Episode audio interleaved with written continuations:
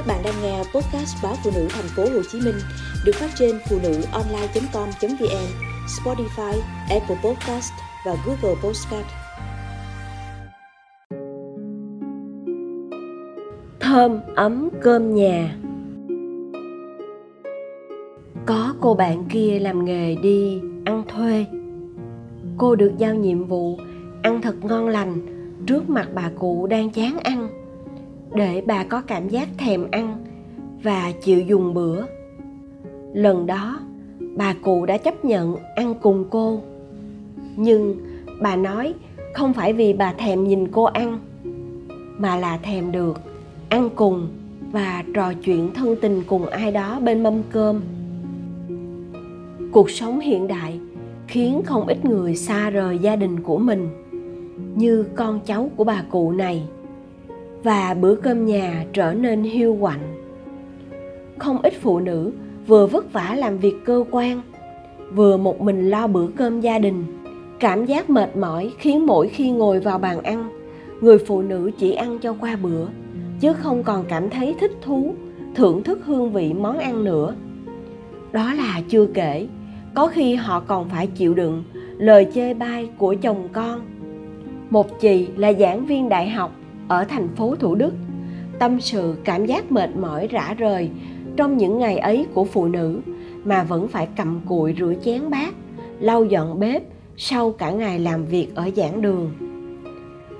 Có một cô giáo đã về hưu, cũng từng chịu cảnh đầu tắt mặt tối với công việc ở trường, rồi về lo cơm nước, lại gặp ông chồng chẳng phụ giúp gì mà còn hay phàn nàn. Cô quyết định thay đổi bằng cách khéo léo nhờ cậy chồng giúp mình những việc rất đơn giản vào những lúc ông vui vẻ. Rồi cô khen ngợi và khuyến khích ông giúp thêm việc này việc nọ. Kết quả là ông đã biết dọn cơm, rửa chén, cắt chanh ớt, gọt trái cây, hâm nóng thức ăn. Một lần, ông hâm thức ăn bị cháy, nhưng cô vẫn động viên ông, bên bàn ăn ông tặc lưỡi nhận ra, trước đây mình đã quá khắc khe với vợ. Không thấu hiểu, hỗ trợ, mà còn lên tiếng chê bai. Vì vậy, bữa cơm gia đình của đôi vợ chồng cao niên cùng con cháu giờ đây đã ấm áp, thân tình hơn. Họ dành thời gian dùng cơm với nhau để chia sẻ những câu chuyện vui trong ngày, những cười đùa, khích lệ nhau bên mâm cơm, khiến những bực bội riêng tư trong lòng mỗi thành viên cũng dần tan biến. Anh Tú ở quận 3 kể rằng công việc của anh rất bận rộn và lắm khi về muộn giờ cơm. Vợ phải cho các con ăn trước, nhưng vẫn đợi anh về ăn cùng. Thế là anh cố gắng tìm cách để có thể về sớm, cùng ăn cơm với gia đình. Anh để dành công việc cho hôm sau, hy sinh giờ nghỉ trưa hôm sau để hoàn tất nhiệm vụ chị hợp ở thành phố thủ đức thì có kế hoạch luôn cho cả tháng. Chị sử dụng thật chính xác thời gian làm việc của mình. Không tán gẫu, không facebook hay xem youtube trong giờ làm việc để hoàn thành công việc đúng giờ mỗi ngày. Rồi về với gia đình. Khi công việc có phát sinh, khiến chị về trễ, chị luôn gọi điện báo trước cho ông xã biết.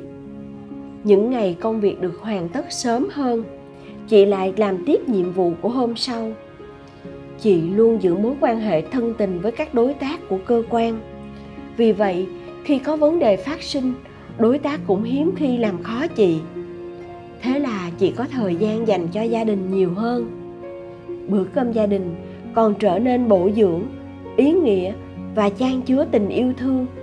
Khi người đứng bếp có những suy nghĩ yêu thương, tin cậy, khoan dung trong khi nấu nướng nhà khoa học Masaru Emoto nổi tiếng thế giới với nghiên cứu về việc suy nghĩ của con người tác động đến vật chất.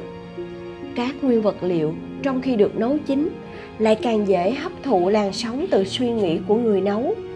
Vì vậy, tâm trạng của người nấu bình an, yêu thương sẽ tạo ra bữa cơm ngon miệng. Và từ đó mang lại một bầu không khí đầm ấm cho gia đình.